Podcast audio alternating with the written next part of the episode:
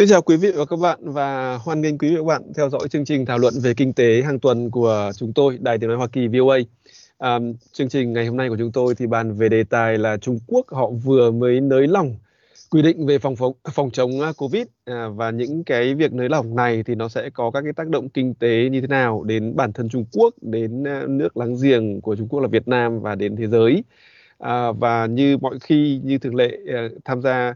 về phân tích và đưa ra các câu trả lời cho chương trình đó là giáo sư tiến sĩ Khương Hữu Lộc. Xin chào giáo sư tiến sĩ ạ. Vâng, uh, kính chào anh uh, biên tập viên uh, Anton ạ. Thưa quý vị và các bạn thì chúng ta cũng đã biết là à, trong à, gần 3 năm qua à, chính quyền của Trung Quốc họ đã áp dụng một cái biện pháp chống Covid rất là nghiêm ngặt mà họ đặt tên là Zero Covid tức là không nói không hay là không nhân nhượng với Covid ạ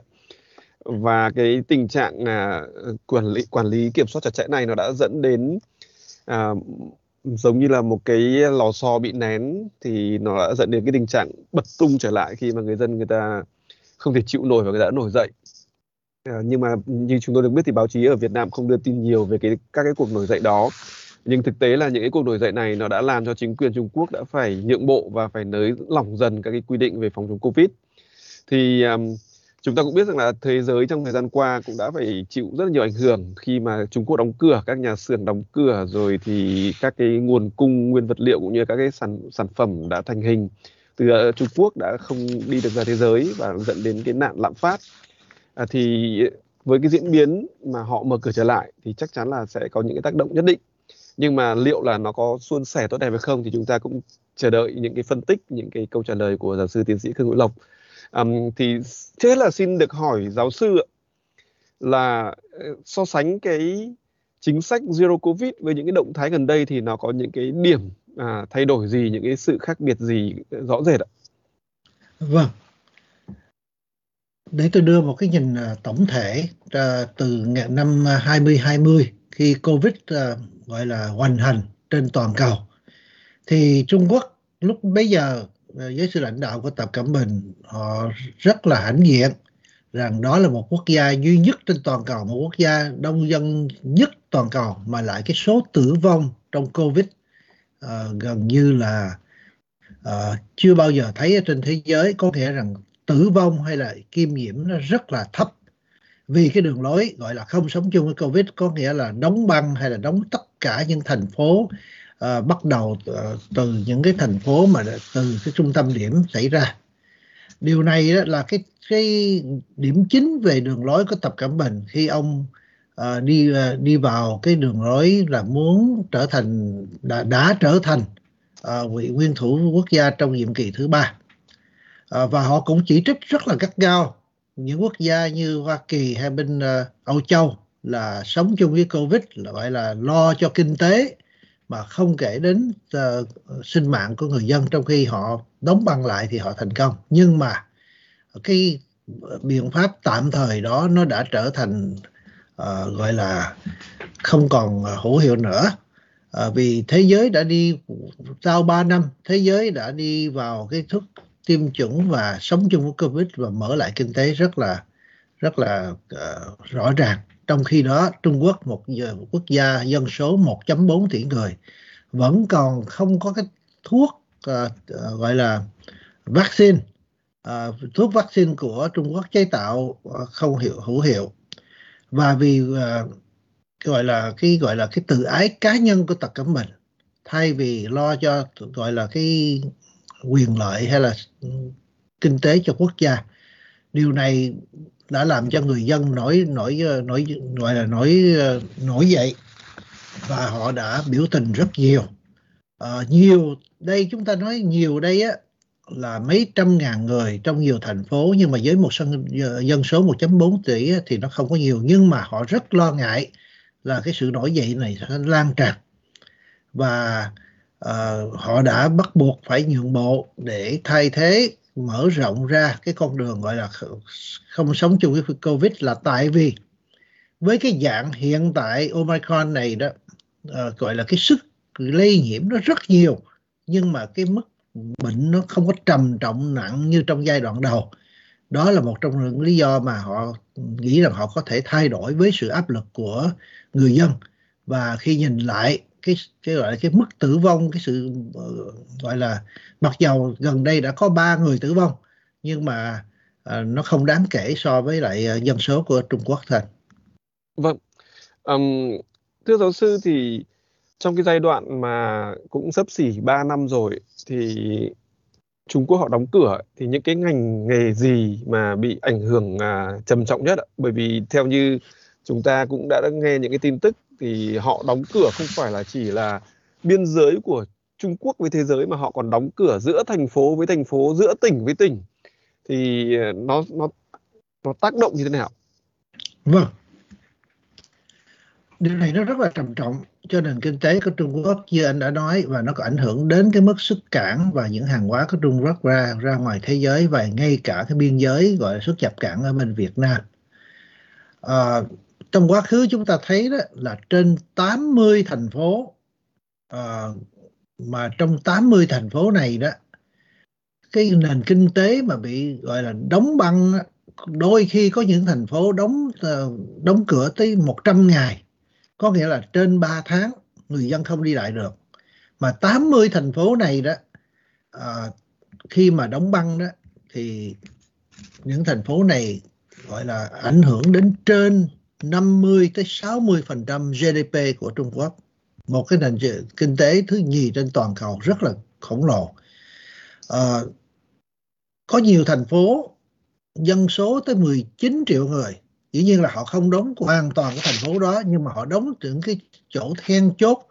và nhất là những cái chỗ sản xuất máy uh, Apple những cái máy uh, điện thoại vi tính này nọ đó của Apple. Những thành phố như vậy ảnh hưởng rất nhiều và đóng đi mở lại, đóng đi mở lại một cái trung tâm của thế giới để mà ừ, sản xuất những hàng hóa, những là những cái ờ, hàng hóa điện tử ờ, công nghệ trung hay là cao đó, ở bên Trung Quốc đó, mà không thể nào là đóng đi mở lại như vậy vì cái chuỗi cung nó bị gián đoạn. Và đó là cái lý do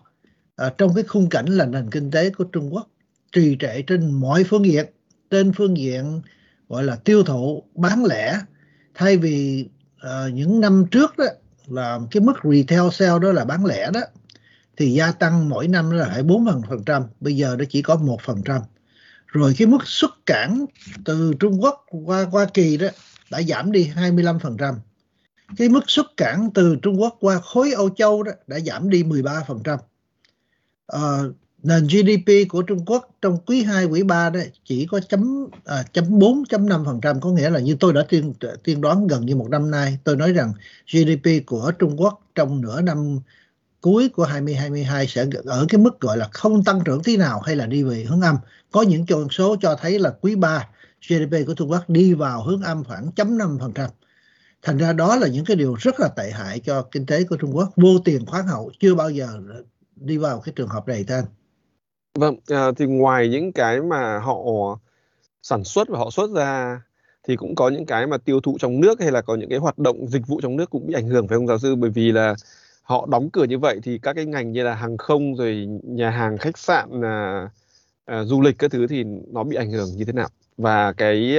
tình trạng thất nghiệp của Trung Quốc thì là như thế nào? Vâng, tình trạng thất nghiệp của Trung Quốc á, thì không thấy nêu lên bao nhiêu. Có thể uh, anh uh, cập nhật lại qua giờ vả lại cái con số của chính phủ Trung Quốc đưa ra. Tôi không có tín nhiệm cho, cho lắm trong cái trình hợp trạng mà gọi là tế nhị trên bị đóng cửa như vậy. Nhưng mà phần nhiều uh, những quốc gia uh, như là Trung Quốc họ vẫn giữ cái mức thất nghiệp ừ, um, khá khá chứ không phải tôi nghĩ là dưới 8% chứ không có trên. Con số đó tôi chưa có cập nhật. Tuy nhiên cái tiêu thụ của nội bộ nội nội bộ trong Trung Quốc nó bị ảnh hưởng nhiều vì cái mức nhập cảng đây là một nền kinh tế cũng phải tùy thuộc vào nhập cảng thì lại giảm đi 17%. À, ờ, gọi là cái mức đóng băng và gọi là những người mà doanh nhân đi từ ngoại quốc về đó phải đóng gọi là cách ly trong một thời gian dài hạn đó hay là những cái khu mà ăn ở hay là những cái khu mà kỹ nghệ đó mà thình lình bị nổi ra covid đó, thì chính phủ ờ, của địa phương họ lại họ gọi là đóng cửa không cho đi lại một cách rất là bất thình lình và rất là cứng rắn và rất là dài hạn. Đôi khi một tháng hai tháng và ba tháng là chuyện đã xảy ra rất nhiều. Thành ra nó ảnh hưởng đến dịch vụ nó ảnh hưởng đến những hàng hóa và nhất là chuỗi cung. Khi không nhập cảng được thì tất nhiên là không có phụ tùng để mà uh, cho những uh, kỹ nghệ sản xuất hay là lắp ráp thành vâng thì tiếp lời giáo sư thì cũng có một cái con số của báo New York Times họ đưa ra. Họ không nói là cái tổng à, mức à, thất nghiệp của cả nước nhưng mà họ nói là thất nghiệp ở trong giới trẻ ở Trung Quốc nó lên đến 20% thì đây là một con số cũng rất là đáng ngại đúng không ạ? Và thưa giáo sư thì trong cái thời kỳ trong cái thời kỳ mà Trung Quốc họ đóng cửa như vậy đấy uh, họ, họ họ có những cái chính sách gì để giúp an dân? À, không bởi vì chúng ta thấy là ở các nước phương Tây như Mỹ hay là như à, châu Âu hay là ngay như là cái à, vùng lãnh thổ Hồng Kông của Trung Quốc đi nhưng mà nó vẫn đang vận hành theo một cái chế độ khác ấy, thì chính quyền họ cung cấp tiền cho người dân rất là nhiều. Họ trợ cấp trực tiếp ví dụ như ở Mỹ chúng ta thấy cũng có những cái tấm séc 1.200 đô và sau này lên đến à, 2.400 đô vân vân và các nước châu Âu cũng vậy ở Hồng Kông họ cũng sẽ gửi tiền trực tiếp cho người dân tiêu thì Trung Quốc họ có cứu trợ như vậy cho người dân không ạ? Vâng, à, Trung Quốc họ có cứu trợ cho người dân nhưng ờ, người dân nhưng mà không có gọi là uh, vũ bảo như bên uh, nhất là Hoa Kỳ. Hoa Kỳ là gửi tiền đến người dân nhiều nhất. Ở bên Âu Châu cũng có. Tuy nhiên họ tùy thuộc vào những công ty ngoại quốc mà gọi là uh, để cho cái gọi là thực phẩm chỗ ở hay công an việc làm hay tiếp tục cái lương để chi tại vì những công ty đó đó họ không muốn người dân bị gọi là uh, đóng đô tại chỗ rồi lại không có lương thực để mà gửi về nuôi gia đình. Tại vì đại đa số những người dân đó là từ thôn quê lên thành phố làm việc để gửi tiền về nuôi gia đình thì họ tùy thuộc rất nhiều vào những công ty tư nhất là những công ty vốn đầu tư ngoại quốc à, cái số tiền con số chính xác nó thay đổi từ thành phố. Thành ra tôi không có cập nhật mà con số chung chung của của Trung Quốc là bao nhiêu để trợ giúp. Họ có trợ giúp nhưng mà họ cũng tùy thuộc vào những công ty vốn đầu tư ngoại quốc và uh, chi phí ra. Đó là một cái điểm mà uh, những công ty đó họ phàn nàn chẳng những chuỗi cung bị gián gián đoạn hàng hóa bị gián đoạn mà uh, họ lại bị tốn kém chi phí nhiều hơn thôi. Vâng, à, chúng ta đang nghe những thông tin và những câu trả lời của giáo sư tiến sĩ Khương Quý Lộc. Ông là người dạy à, ngành thạc sĩ quản trị kinh doanh MBA tại trường Keller Graduate School of Management. Và ông có à, kinh nghiệm làm việc 20 năm chuyên nghiệp à, trong các công ty của Mỹ. À, à, ví dụ ông có 10 năm làm tránh thanh tra kiểm toán và 10 năm là CFO tức là giám đốc tài chính cho nhiều công ty của Mỹ với lợi tức trên 1 tỷ đô la và hiện thì ông vẫn đang là một CFO cho một công ty Hoa Kỳ. À, ngoài ra thì trong vòng 20 năm qua thì ông cũng tham gia bình luận kinh tế ở trên các kênh tiếng Việt ở hải ngoại. Um, thưa giáo sư, um, chúng tôi cũng có được cái thông tin đó là các cái nhà xưởng công ty của Trung Quốc ấy, thì họ uh, bị nhà nước ép là phải vẫn duy trì hoạt động thì cái cái cái việc mà họ duy trì hoạt động thì họ duy trì như thế nào? Uh, hình như là họ bắt công nhân phải ăn ở tại nhà máy phải không ạ? Vâng, họ bắt ờ, công nhân phải ăn ở tại nhà máy và họ có những cái khu chung cư là không được đi ra, nhưng mà có một số họ vẫn leo rào, họ đi về từ thôn quê. Cái chiều hướng này nó đang gia tăng vì họ nói rằng lương 5 đồng 10 đồng một giờ đó không đủ để mà bắt nằm yên tại chỗ mà lại lại kéo dài quá lâu. Và họ, cái vấn đề đây là khi mà đã áp dụng một năm rồi thì người dân hay là công nhân họ chịu. Bây giờ cái chuyện này nó kéo dài đến năm thứ ba mà không biết là lúc nào mà cái cách làm của chính phủ hay là địa phương hay của trung ương đó là rất là bất thình lình, là họ loại họ họ đóng lại hoàn toàn, không cho ra ngoài. Sở dĩ mà người dân họ phản đối mạnh như vậy đó là gần đây, cái thành phố gọi là Xinjiang đó, vì gọi là đóng băng tại chỗ là là cách ly đó, trong một thời gian 100 ngày, người dân không khỏi ra khỏi thành phố và khi bị hỏa hoạn đó thì những chiếc xe điện mà đậu chung quanh cái cái cái khu mà bị hỏa hoạn đó nó lại hết bình là tại vì xe điện mà đậu cả trăm ngày không chạy thì nó hết bình khi xe cứu lửa đến muốn muốn cứu hỏa cái cái cái cái, cái căn hộ này đó thì không được. Cuối cùng là rất nhiều tử vong. Cho nên họ rất là giận dữ là mà lúc lửa cháy họ cũng không cho ra ngoài nữa. Thành ra đó là những cái tệ trạng không phải là những vấn đề ở những cái ờ, trung tâm sản xuất mà ngay cả những dân cư thôi vâng. À, và chúng tôi cũng có được cái thông tin đó là khi mà chính quyền Trung Quốc họ à, bắt các cái doanh nghiệp phải hoạt động nhưng mà đồng thời thì lại không cho các doanh nghiệp Trung Quốc sa thải người lao động bởi vì à, cái tình trạng à, Covid à, mà họ không có thực ra các các hãng xưởng họ cũng không có đầy đủ các đơn hàng cho nên là họ cuối cùng là Ờ, họ phải uh, bắt uh, họ phải đành phải cho công nhân vẫn làm việc nhưng mà họ không không còn tăng ca tăng kíp và không có tiền trả thêm ngoài giờ nữa cho nên là công nhân cái thu nhập của họ cũng rất là thấp. Thì thưa giáo sư với những cái biện pháp mà họ Trung Quốc đấy họ đang áp dụng những ngày này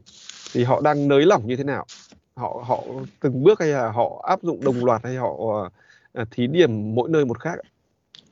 vâng sau khi tập cận bình uh, nắm quyền hạn và củng cố thế lực uh, và gọi là trở thành nguyên thủ quốc gia là nhiệm kỳ thứ ba đó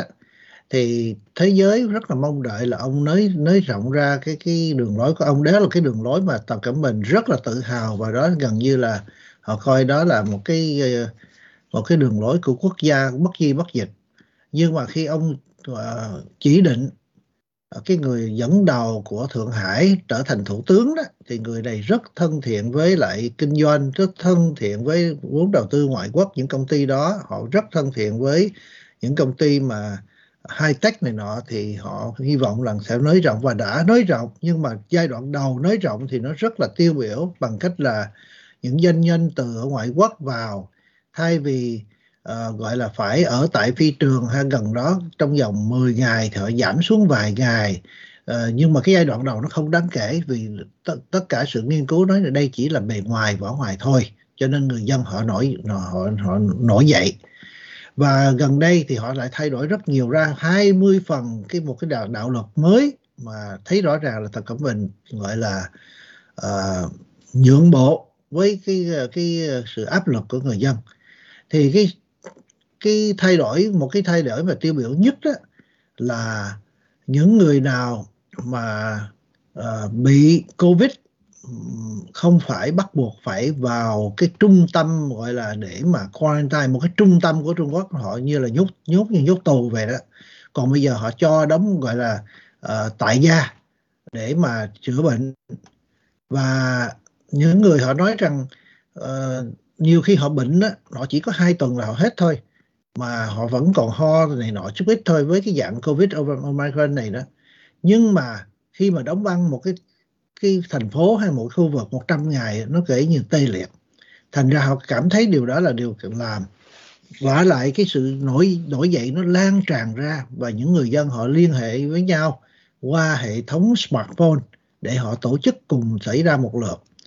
Trung Quốc họ dùng cái cái gọi là cái hệ thống là digital surveillance, surveillance là họ theo dõi từng người dân làm gì họ biết hết cái cách mà họ gọi là gián điệp với dân của họ, chính họ đó. Thì họ đã gọi là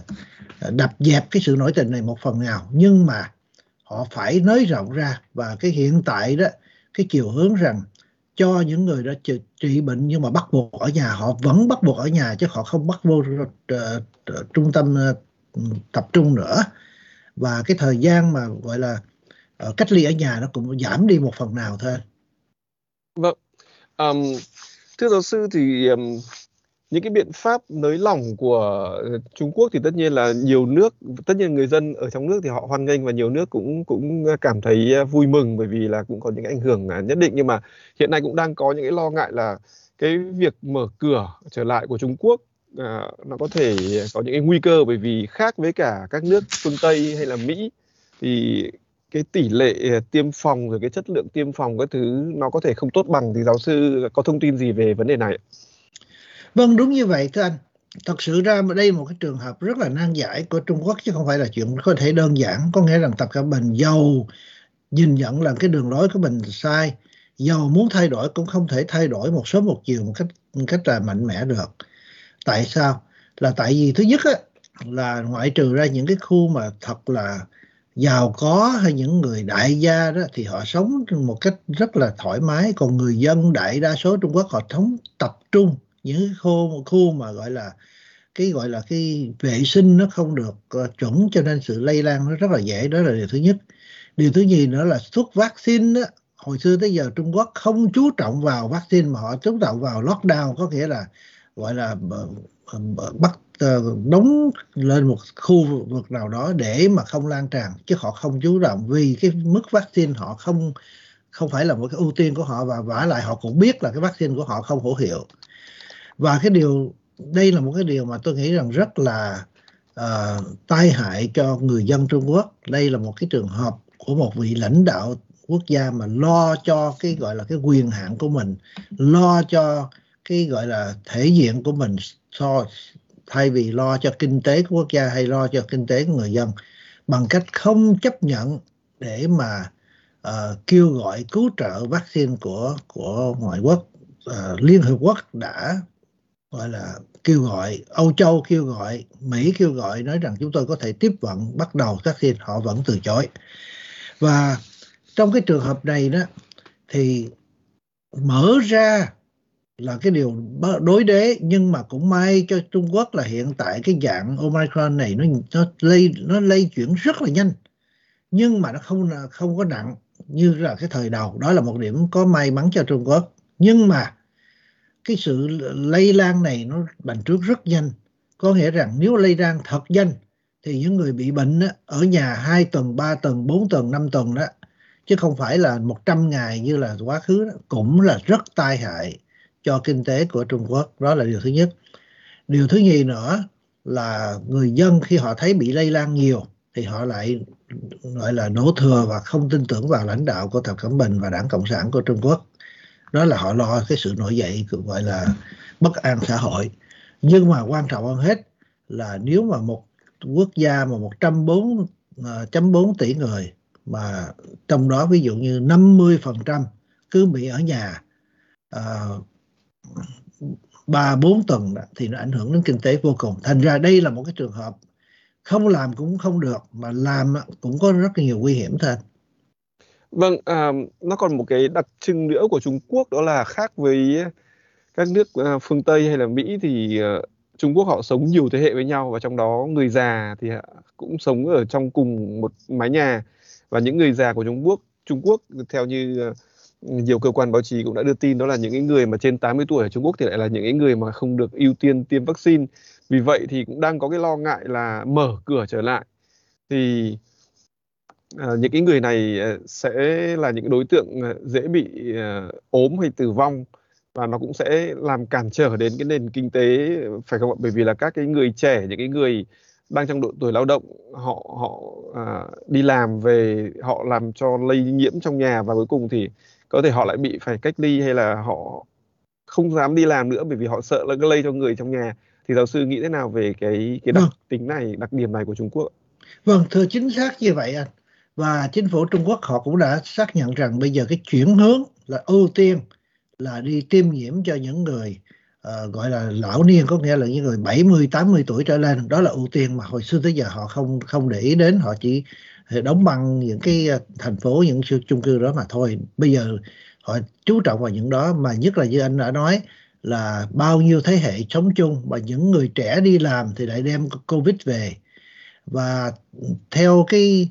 cái sự lây lan và tiêm nhiễm và tình trạng ờ, gọi là uh, nguy hiểm đến tính mạng hay không là phần nhiều những người trên 60 tuổi mà dân số của Trung Quốc lão quá rất nhiều số người 60 tuổi rất nhiều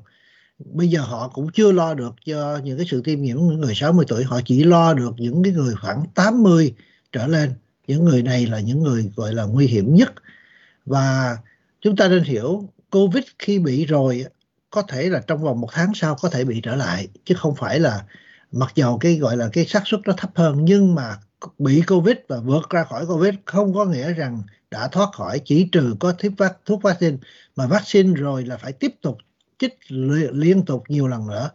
thời đây đây là một cái vòng có một cái tình trạng mà ba năm thời gian quý báu đã trôi qua mà à, đường lối của tập bình hoàn toàn thất bại để mà lo cho à, dân của Trung Quốc thôi.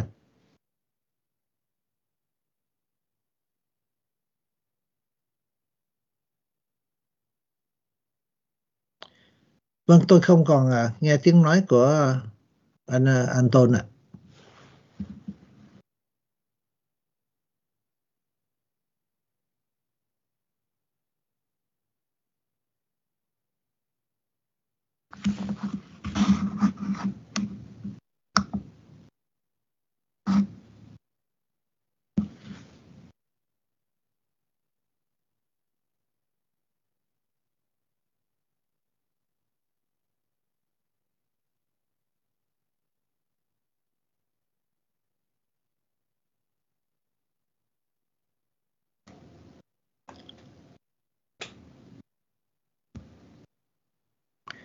Vâng, làn sóng có bị vấn đề thưa đại Đài Boa. Ờ, chúng tôi bên đây tôi không nghe tiếng nói của uh, biên biên tập viên uh, An Tôn và tôi thì tôi thấy hình của tôi nhưng mà tôi không nghe tiếng nói phía bên uh, bên qua tỉnh đốn ạ.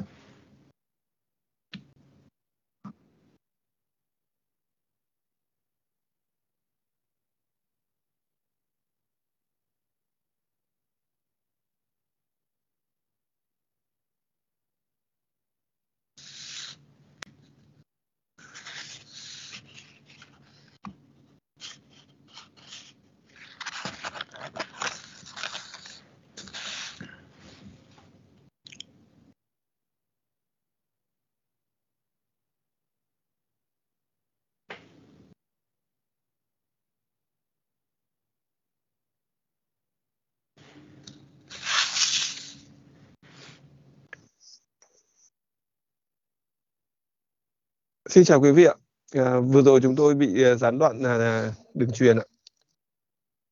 Chúng tôi đang làm việc với cả bên bộ phận kỹ thuật để à, xử lý cái à, đường truyền bị gián đoạn ạ.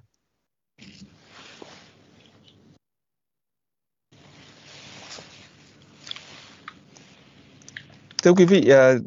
thông tin của chúng tôi vừa bị gián đoạn trong một chốc lát, có thể là do đường truyền internet ở khu vực của chúng tôi bị ảnh hưởng à, ban kỹ thuật của chúng tôi đang cố gắng khắc phục à, cái tình trạng này.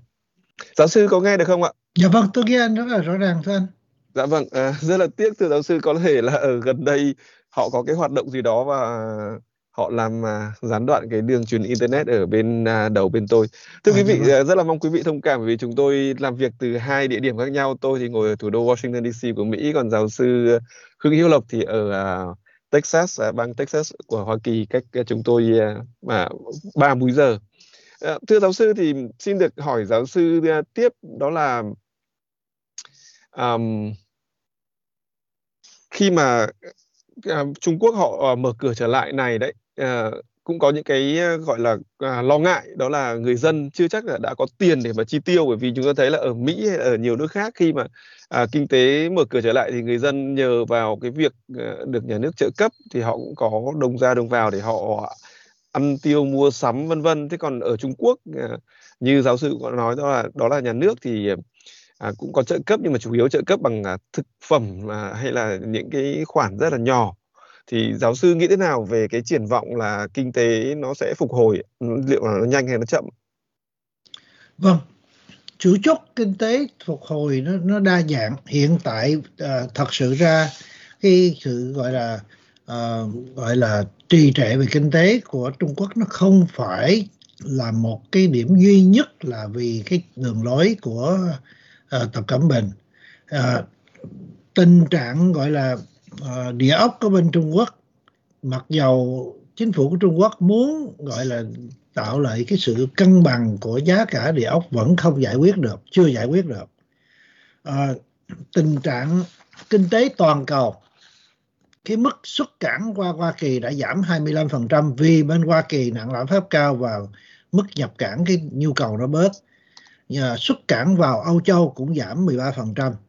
Thành ra đó là những cái yếu tố mà rất là quan trọng mà trong khi đó trong cái khung cảnh là tiền lãi của Hoa Kỳ gia tăng vì Hoa Kỳ muốn ờ, đã đả phá nặng lạm phát thì cái tiền lãi của Hoa Kỳ là gia tăng làm cho những công ty tư của Trung Quốc đó uh, có một cái gói nợ tư thì tình họ phải trả tiền lãi gia tăng hơn. Đó là cũng vấn nạn rất lớn của Trung Quốc. Và sự gọi là gọi là áp lực của chính phủ từ chính phủ Trump là liên tục tuần tự chính phủ Trump và, và đến chính phủ Biden và với sự cộng tác tuần hoàn với Âu Châu gọi là siết chặt Trung Quốc về trên đủ mọi phương diện kinh tế vì cái sự gọi là bành trướng về uh, uh, quân đội hay là tham vọng ở bên uh, uh, biển Đông. Và những cái đường lối đối với Taiwan cũng là một cái áp lực về kinh tế rồi cộng thêm những cái ship act về Hoa Kỳ gọi là siết chặt hồ không cho hỗ trợ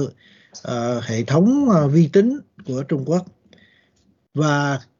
thuế quan trên 300 tỷ của uh, Hoa Kỳ đối với hàng hóa và dịch vụ của Trung Quốc vẫn còn hiện hữu. Uh, chung chung nó rất là nhiều. Thành ra uh, mở lại kinh tế là cái điều cần vì những cái yếu tố khác xung quanh nó, nó siết chặt rất nhiều một cái nền kinh tế mà đã làm cho bao nhiêu công ty trên 1.700 công ty lớn đã rời khỏi Trung Quốc. Trong cái khung cảnh ờ, thương chiến trong cái khung cảnh khó khăn bây giờ lại ờ, một năm nay lại bị gọi là khi thì mở khi thì đóng và chuỗi cung không có họ không sản xuất được và họ cảm thấy rằng cái mức lỗ lã nó rất nhiều. À, ví dụ như công ty không có công ty nào tùy thuộc vào cái mức sản xuất và công nghệ và gọi là nhân lực của trên thế giới bằng Apple. Apple là một công ty mà uh, uh, của Hoa Kỳ. Nhưng mà lãnh đạo mà uh, lắp ráp là công ty Foxconn là một công ty của Đài Loan. Ở một cái thành phố nó gọi là Guangzhou là một cái thành phố mà chỉ có một thành phố của Apple trong một thành phố Guangzhou là 300.000 người làm việc ở đó mà họ cũng đã nổi loạn vì bị đóng băng vì không cho việc làm và công ty này đã tuyên bố rằng trong vòng vài năm thì trên 40 đến 45% những gì sản xuất ở Trung Quốc sẽ đi về Ấn Độ. Đó là cái cái điều mà có cái chiều hướng rất là xa. Chính phủ Nhật đã hỗ trợ trực tiếp cho 85 công ty của họ, những công ty công nghệ cao và sản xuất bên Trung Quốc là khi trở về Nhật Bản thì họ sẽ hoàn trả lại tất cả chi phí mà để mà dời từ Trung Quốc. Thành ra vấn đề đây là vấn đề vấn nạn. À, cái gọi là cái uh, sự lây nhiễm của Trung Quốc là một cái điều uh, họ không biết được mà chúng ta nên nhớ rằng Covid chỉ là một cái một cái pandemic đầu tiên không có nghĩa rằng pandemic kế tới nó sẽ xảy ra như thế nào và cái xử lý và cách tiêm nhiễm của Trung Quốc làm cho những công ty này họ mất lòng tin thưa anh. Vâng, thì chắc chắn đây là một vấn đề rất quan trọng bởi vì uh, như chúng ta cũng đã nói ngay từ đầu đó là cái việc uh, mở cửa trở lại hay đóng cửa Trung Quốc trước đấy nữa thì nó đều liên quan đến các nước chứ không phải chỉ riêng mỗi uh, Trung Quốc vì đây là một cái vấn đề về chuỗi cung thì theo giáo sư có phải là à, việc mà Trung Quốc đóng cửa quá lâu nó đã làm đi mất đi những cái niềm tin của uh, các uh, doanh nghiệp các nhà đầu tư nước ngoài vào Trung Quốc và giờ đây họ đang phải uh, họ đang phải gọi là dần dần rút khỏi Trung Quốc và giảm bớt sự lệ thuộc vào Trung Quốc không ạ? Khi mà chúng ta thấy có rất là nhiều những cái động thái như là họ à, chuyển dần nhà xưởng sang Việt Nam sang Ấn Độ thậm chí là công ty TSMC ở Đài Loan thì đã mở một cái dự án à, đầu tư tới tận 40 tỷ đô la để sản xuất chip ở Mỹ chẳng hạn. Thì giáo sư nghĩ thế nào về cái định hướng lớn này của à, của các công ty, các nhà đầu tư à, và các đối tác kinh tế của của Trung Quốc? Vâng đúng như vậy. Thì FSC mà đầu tư 40 tỷ đô la chip ở ờ, ở Hoa Kỳ đó cũng là một cái điều tiêu biểu là cái chiều hướng ờ, thay vì TSMC tiếp tục đầu tư ở bên ờ, Trung Quốc và họ đầu tư rất là mạnh ở Trung Quốc để mà sản xuất những những ờ, ship của họ, ship loại trung ờ, và họ loại thấp ở bên Trung Quốc và họ lại đầu tư bên Hoa Kỳ. Một phần lớn nữa là do cái ship act và cái đạo luật IRA để hỗ trợ cái gậy ship mà Hoa Kỳ cho rằng đó là một cái đe dọa quốc phòng cho Hoa Kỳ và thế giới tự do. Vì Trung Quốc dùng những cái ship công nghệ cao đó mà mua từ ngoại quốc hay là những công nhân của nhân tài của ngoại quốc làm cho Trung Quốc đó, thì lại đưa vào những cái cái, vũ khí hypersonic có thể là những quả tiễn mà với cái trận đấu vận tốc cao nhất trên toàn cầu mà để có thể ờ, tấn công với đầu đạn nguyên tử từ không gian vào những quốc gia. Đó là cái điều siết chặt. Tuy nhiên cái vấn đề quan trọng đây đó là không phải mà một sớm một chiều những công ty có thể rời Trung Quốc ví dụ mình nói điều, điều điển hình nhất là Apple. Apple ở thành phố Zhengzhou này đó là một thành phố mà người ta gọi là trong đó Apple là lại có một thành phố trong một thành phố 300.000 công ăn việc làm. Hệ thống kỹ sư và những chuyên viên của Trung Quốc rất là chuẩn vì họ đã làm việc ba mươi mấy bốn mươi năm để mà củng cố hệ thống gọi là chuỗi cung. Những nhà đấu thầu hay những nhà contractor những nhà gọi là phụ tùng để mà uh, uh, cung cấp phụ tùng này nọ dịch vụ này nọ nó chuẩn vô cùng. Tại sao Apple không thể về về, Việt Nam? Việt Nam là quốc gia không thể có một thành phố nào mà có thể đủ nhân tài cho 300 ngàn người. Vậy theo cái sự nghiên cứu của Goldman Sachs đó, cái một cái một cái xưởng mà có bể mở đó tối đa một thành phố lớn của Việt Nam đó là chỉ khoảng 60.000 nhân viên là quá mức rồi. 300.000 là vì dân số không thể được. Như vậy thì có chuyện chuyển qua, vào Ấn Độ hay không? Vào Ấn Độ thì được, nhưng mà đường lối rất là dài. Ấn Độ thì dân số sắp xỉ như Trung Quốc, nhưng mà không phải là một quốc gia đơn giản để mà làm việc là tại vì đó, Ấn Độ mỗi vùng,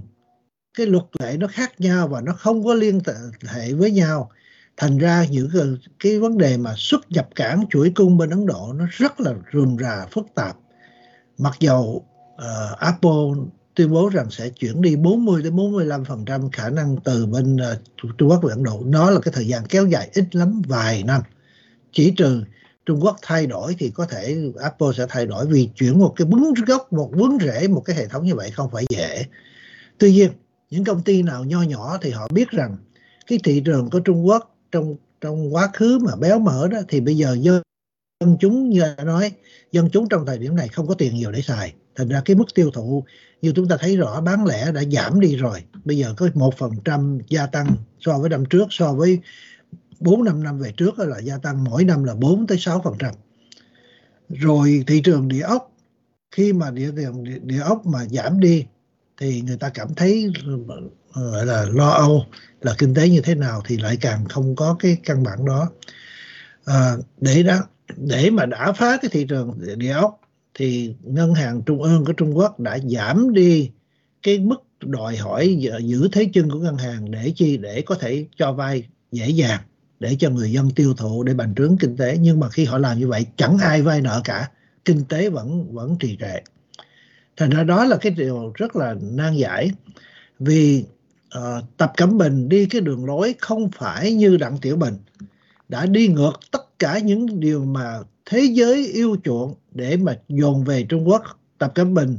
thay vì đi về kinh tế cho quốc gia với cái lãnh đạo tập thể thì lại đi vào cái cái đường lối là tất cả tất cả đều là do tập cẩm bình quyết định. Ờ, đó là một điều rất tai hại ngay cả trường hợp covid. Covid là một cái cái pandemic chỉ có khoa học và chuẩn ngừa. Còn cái hệ thống mà độc tài đó gọi là bắt người ta ở nhà để trị bệnh mà không không cho thuốc để trị bệnh nữa và lại không cho thì cái đó chỉ là tạm thời đó là thời tình trạng đối đế của năm 2020 thì mình nhìn nhận là giai đoạn đó hữu, hữu hiệu. Nhưng mà sau đó thế giới đã giải quyết bằng khoa học bằng thuốc vaccine và phải mở lại kinh tế vì kinh tế mà đóng băng không cho người ta đi làm thì những cái công ty đó càng ngày họ càng phải rút ra là như vậy thôi. Vâng, à, thưa giáo sư thì à, trong khi các cái nước như là Mỹ hay là nhiều à, quốc gia khác đang bị lạm phát bởi vì họ đã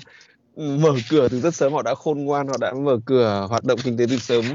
và bây giờ họ còn đang phải siết lại lãi suất vân vân để giảm lạm phát thì thưa giáo sư Trung Quốc tới đây họ sẽ phải làm gì ạ? Liệu là họ có phải là đẩy mạnh cho vay các thứ để kích thích tiêu dùng hay không? Như chúng ta đã phân tích là các công ty thì phải đóng cửa rồi người dân thì hết tiền hoặc là họ bị trôn tiền vào các cái dự án bất động sản họ không thể rút ra để họ tiêu pha được. Thì liệu là tới đây là Trung Quốc sẽ phải bơm tiền vào nền kinh tế không ạ? Và họ sẽ bơm tiền theo những cái hình thức như thế nào? Vâng, họ đã bắt đầu bơm tiền bằng cách rằng họ không phải là họ cho in tiền ra, mà họ nới lỏng đi cái hệ thống gọi là cái reserve requirement, có nghĩa là gì? Những ngân hàng họ phải giữ một cái dự trữ nào đó, họ cho vay bao nhiêu thì phải dự trữ bao nhiêu để để mà kềm chế cái cái suất đồng tiền, cái mức đồng tiền lưu chuyển trong kinh tế thì họ đã giảm đi chấm 25% nhưng mà khi họ giảm đi thì cái mức vay nợ những công ty này cũng không gia tăng, có nghĩa rằng người dân họ không không vay mượn những kinh doanh của vay của, của Trung Quốc cũng không không vay mượn. Và khi nhất nhất là mức xuất cản của những công ty vốn đầu tư ngoại quốc lại giảm vì nhu cầu ở bên ở ngoài chứ không phải là ở Trung Quốc. Điều này đó là cái cái yếu tố ở ở ở ngoài Trung Quốc. Điều đó ngoài cái sự kiểm, kiểm soát của Trung Quốc. Thành ra họ muốn giảm đi chi phí để cho hàng hóa rẻ mà trong khi đó đó mặc dầu đồng đô la Hoa Kỳ gia tăng à, đáng lẽ ra là hàng hóa của Trung Quốc rẻ để sản xuất nhiều nhưng mà cái mức tiêu thụ bên Hoa Kỳ lại thấp. Thì họ bằng cách là họ nhập cảng dầu dầu quả dầu thô từ bên Nga rất nhiều với cái giá rất là giảm từ 30 đến với 40 phần trăm giảm. Nhưng mà kỹ nghệ không hoạt động thì cũng chẳng tiêu thụ được bao nhiêu. Thành ra trong cái giai đoạn kế tiếp là Trung Quốc phải làm với nhiều cái dạng khác nhau cái đầu tiên là phải chấp nhận rằng Trung Quốc cần sự viện trợ của thế giới mà không phải cho Trung Quốc không mà cho nhân loại. Là tại vì cái cái cái sự biến dạng của con virus này nó nó bất thường khó biết được. Nếu mà nó biến dạng trở thành những covid những cái con virus mà nó trở thành uh, gọi là nguy hiểm như thời xưa đó thì nó ảnh hưởng tới nhân loại chứ không phải cho Trung Quốc hay không. Mà không chấp nhận cái sự viện trợ hay cứu giúp của vaccine ngoại quốc thì cái con đường nó gọi là vô vọng nó không đi đến đâu cả. Và họ mở ra thì chúng ta sẽ thấy là họ mở ra. Nếu như mở ra mà mới cái mức nào đó mà cái sự lây lan nó không nhiều cho lắm thì có thể sẽ à, hiện giờ như là một cái chiếc xe mà họ đạp thắng cái xe nó ngừng ở tại cái cái gọi là cái cái một cái ngọn đèo. Không cái cho cái xe nó nó rơi, rơi xuống ngọn đèo nhưng mà muốn mở thắng ra thì họ rà rà họ từ từ coi như thế nào. Và từ đó họ chuyển hướng. Cái cái đường lối uh, mở rộng kinh tế bằng cách là đừng đóng băng như kiểu xưa và phải tiêm nhiễm nhiều. Chỉ là cái đường duy nhất để đường dài để mở ra thôi anh. Vì kinh tế toàn cầu vẫn còn đang vật lộn với nạn lạm phát. Thành ra ờ, đây là con đường ờ, cũng khá trong gai trong thời gian 6 tháng tới một năm tới thôi. Vâng, thưa giáo sư thì ờ, đối với nước láng giềng như như Việt Việt Nam thì là cái việc ờ, Trung Quốc họ mở lại thì thì những cái lợi ờ, và những cái hại nó sẽ như thế nào? Bởi vì rõ ràng là thời gian qua thì ngay những cái xuất khẩu đơn giản như là nông sản vân vân thì đã bị chặn lại ở biên giới vì Trung Quốc họ kiểm soát thậm chí là họ một cái người lái xe mà bị nhiễm bệnh là họ cũng không cho cái xe đấy đi vào hoặc thậm chí họ còn xét nghiệm cả cái hàng đấy và họ phát hiện là cái hàng đấy có covid 19 thì là họ cũng cũng đóng cửa biên giới lại vân vân thì tới đây Việt Nam sẽ có những cái lợi gì ạ? Vâng. Và có những cái hại gì nếu như có những cái hại như vậy? Vâng. Những uh, nhà nông lâm súc nhất là những nhà tiểu thương đó uh, rất là của Việt Nam rất là tội nghiệp cho họ vì họ tùy thuộc vào trái cây cây trái hoa quả để sản xuất ở biên giới mà khi mà đóng băng như vậy thì hàng hóa họ bị hư hao và họ bán với giá rất rẻ đời sống rất là khó. Thành ra uh, khi mà Trung Quốc mở lại đó mà nhất là họ hiểu họ hiểu đi về khoa học một phần nào và đừng có làm một cách quá khích. Ví dụ như thống kê cho thấy đó cái sức lây nhiễm từ hàng hóa mà có covid vào người đó nó gần như không có. Lúc đầu đó khi người ta chưa hiểu đó là ở bên Hoa Kỳ cũng vậy những hàng hóa ở chợ về mình phải dùng thuốc đủ thứ mình xịt vào để trước khi mình đem vào nhà đó. Sau này thống kê cho thấy rằng cái sự lây nhiễm từ những covid trên hàng hóa ờ, vào thân thể của người không có là tại sự lây nhiễm covid phải phải cái lượng nữa và trong phần nhiều nó đi vô vào cái cái phổi mà khi mà nó nằm ở trên một cái một đó là một cái sự thiếu hiểu biết về những uh, gọi là quan chức ở ở biên giới.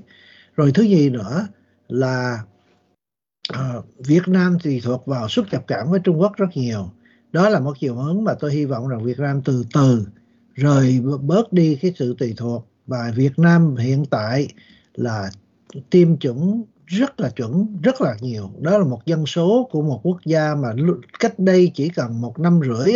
là quốc gia tiêm tiêm chủng cho dân số của mình thấp nhất trên trên trong Đông Nam Á và bên Á Châu. Bây giờ lại là một quốc gia tiêm nhiễm những cái thuốc của Hoa Kỳ, của AstraZeneca, của Pfizer, Moderna cao nhất trên Á Châu. Thành ra Việt Nam về phương diện đó rất là chuẩn. Nhưng mà trong cái khung cảnh mà FDI đang uh, gọi là uh, tiếp tục gia tăng đầu tư bên uh, bên Việt Nam và họ chuyển từ Trung Quốc thì Việt Nam cần lợi dụng cơ này để mà uh, gia tăng và bớt đi tùy, tùy thuộc vào cái gọi là sự giao uh, giao thương với một quốc gia láng giềng mà cái cái tình trạng gọi là mở đi đóng lại nó gần như bất thường. Uh, cái vấn đề đây đó là chắc chắn Trung Quốc sẽ tạo nên áp lực với Việt Nam vì họ thấy chiều hướng những công ty uh, chuyển về Việt Nam rất nhiều. Tất nhiên là họ sẽ tạo ra áp lực và và uh, những cái hàng hóa mà mạo dạng là made in Việt Nam mà có thể là 80 90% là làm từ Trung Quốc chắc chắn sẽ có những áp lực đó. Việt Nam cần phải cẩn thận vì trong cái trường hợp đó sẽ có thể đi vào thương chiến với Hoa Kỳ. À, với những cái thương ước mà Việt Nam có trên 30 thương ước trên thế giới, Việt Nam nên từ từ rời khỏi Trung Quốc và không tùy thuộc. Tuy nhiên, nông lâm súc không phải là chuyện đơn giản vì tất cả những người đó họ tùy thuộc vào uh, buôn bán trái cây tươi với quốc gia láng giềng và Việt Nam cũng nhập cảng rất nhiều về những dụng cụ hay là những nhiên liệu để ra lắp ráp từ Trung Quốc. À, đây là cái điều mà Việt Nam cần phải từ từ chuyển hướng thôi. Vâng thì giáo sư cũng có nói là ở bên Trung Quốc nhà máy của Foxconn ở Trịnh Châu chẳng hạn thì họ có thể à, tuyển dụng tới 300.000 người nhưng mà ở Việt Nam thì các cái nhà máy mà công suất lớn nhất thì mới đến có khoảng độ 60.000 người thì theo giáo sư thì Việt Nam sẽ phải à, uh, đào tạo như thế nào phải à, uh, kêu gọi các cái ờ, hãng nước ngoài đến để giúp đào tạo và giúp uh, xây dựng những cái cơ sở lớn như nào để mà có thể nắm bắt được cái cơ hội uh, tận dụng cái việc các các cái công ty họ rút ra khỏi Trung Quốc. Vâng, hiện tại thì cái con số mà tạo một cái thành phố mà cho 300 ngàn nhân lực đó nó không có nhưng mà không có nghĩa là Việt Nam không thể làm được và Việt Nam khó thể làm được là bằng cách là Việt Nam phải có một cái tôn chỉ quốc gia. Chúng ta hãy nhìn vào Nam Hàn. Cái diện tích của Nam Hàn hay là một cái một cái quốc gia nhỏ nữa với Trung Quốc thì họ không chấp nhận một quốc gia nhưng mà đó là một cái như là kinh tế của Đài Loan một quốc gia gọi là diện tích rất là thấp dân số cũng thấp nhưng mà họ có khả năng tổ chức uh, kỹ nghệ rất là ồ ạt ngay cả kỹ nghệ ship của họ và những nhân tài họ vẫn đào tạo được. Là tại vì họ có tôn chỉ quốc gia. Việt Nam hiện tại đang bị một vấn nạn rất lớn đó là về uh, địa ốc và gọi là sự uh, chào bán những trái phiếu những nó gọi là bị gian lận nhiều. Và tất cả người dân đại đa số chạy theo địa ốc bây giờ là bong bóng vỡ. Việt Nam cần phải chuyển hướng về địa, địa hạt này rất nhanh. Phải có một cái master plan. Ví dụ như Việt Nam Thủ tướng Việt Nam tuyên bố trong thập niên tới thì Việt Nam tiến vào cái công nghệ nào? Công nghệ về smartphone công nghệ về uh, gọi là sản xuất cho Apple hay là công nghệ nào đó. Và tập trung vào thành phố nào? Thì những thành phố đó phải có một master plan có nghĩa rằng tạo ra những đại học để để đào tạo những cán sự những kỹ sư cho cái kỹ nghệ đó gọi là thuần túy cho kỹ nghệ đó và địa ốc phải gọi là được gọi chuẩn bị để tạo nên những khu công nghệ. Chứ không nên mở ra những cái những cái khách sạn du hí rồi những cái gọi, thành phố nó không chuẩn rồi nước nó bị ứ động và người dân lại tối ngày đi theo cái địa ốc bị bong bóng vỡ. Thành ra với cái địa lý của Việt Nam với dân số Việt Nam có thể thay thế cái thành phố mà hiện tại đang sản xuất uh, uh, cho Apple nhưng mà nó cần phải một cái tôn chỉ quốc gia mà nó đi dẫn đến một cái mô hình và master plan về địa ốc, về dân cư, về giáo dục thì phải từ từ tiến đi. Đó là cái đường lối mà Việt Nam có thể tướng thành trở trở thành một ờ, kinh tế uh, cường uh, một uh, cường quốc ở Đông Nam Á để không lệ thuộc vào Trung Quốc thì từ đó mới mới có sự gọi là uh, Ờ, bảo vệ lãnh của ờ, lãnh quyền của của quốc gia được thôi. Vâng, à, thưa giáo sư thì chúng ta cũng đã biết rằng là TFNC thì ờ, của Đài Loan thì họ đầu tư rất là lớn vào Mỹ thì nó cũng báo hiệu rằng là dường như cái khái niệm toàn cầu hóa nó đang à, không còn chính xác nữa đúng không ạ? Ngày xưa chúng ta hiểu là toàn, toàn cầu hóa là họ sản xuất ở bất cứ nơi nào à, mà có lợi nhất ừ, thậm chí các công ty của Mỹ thì họ rút ra khỏi nước Mỹ và họ đầu tư ở khắp mọi nơi trên thế giới để cho nó rẻ hơn và đem hàng hóa bán trở về nước Mỹ. Nhưng giờ đây thì dường như là với cái việc uh, Trung Quốc uh, họ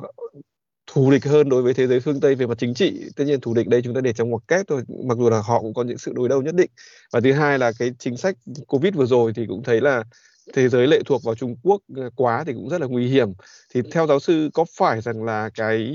xu thế toàn cầu hóa nó đang bị đảo ngược hay không ạ? Vâng, điều này nó đã bắt đầu từ ờ, thời của tổng thống Trump gây nên cái ý thức hệ khi Trung Quốc đưa ra cái con đường là Made in China 2025 2025 là trung tâm gọi là chuỗi cung toàn cầu và đến năm 2030 đó là trên 80% họ họ có cái tham vọng là trở thành trung tâm chuỗi cung tất cả công nghệ công và gọi là kỹ nghệ đó là từ Trung Quốc. Thì điều này đã làm thế giới thức tỉnh và cái gọi là cái ý thức hệ được gây từ tổng thống Trump. Mà bây giờ chính phủ Biden lại còn siết chặt càng mạnh hơn và tuần hoàn hơn cái đường lối mà đã vạch ra của tổng thống Trump và được sự hậu thuẫn rất là à, gọi là chắc địch ở bên Âu Châu. Bằng cớ gần đây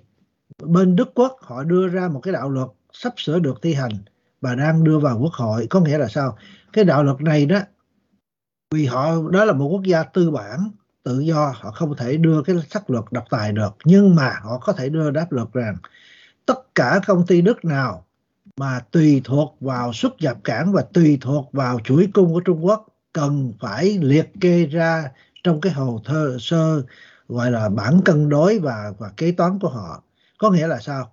Những công ty này có thể bị thình lình khi mà đưa ra. Ví dụ như họ nói rằng cái chuỗi cung về về hàng hóa hay xuất nhập cảng hay là hay là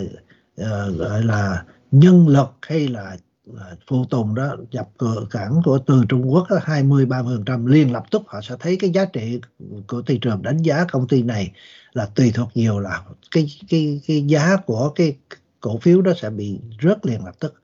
Để chi? Để người dân thấy rằng cái bài học mà Âu Châu tùy thuộc vào uh, năng lượng ở bên uh, bên Nga. Dầu khí dầu hỏa đó là bài học mà Đức họ không muốn.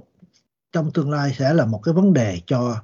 cho uh, đối với Trung Quốc. Đó là cái chiều hướng chưa kể đến Nhật. Nhật Bản như tôi đã trình bày 87 công ty của Nhật Bản đã rời khỏi Trung Quốc và trên 1.700 công ty lớn.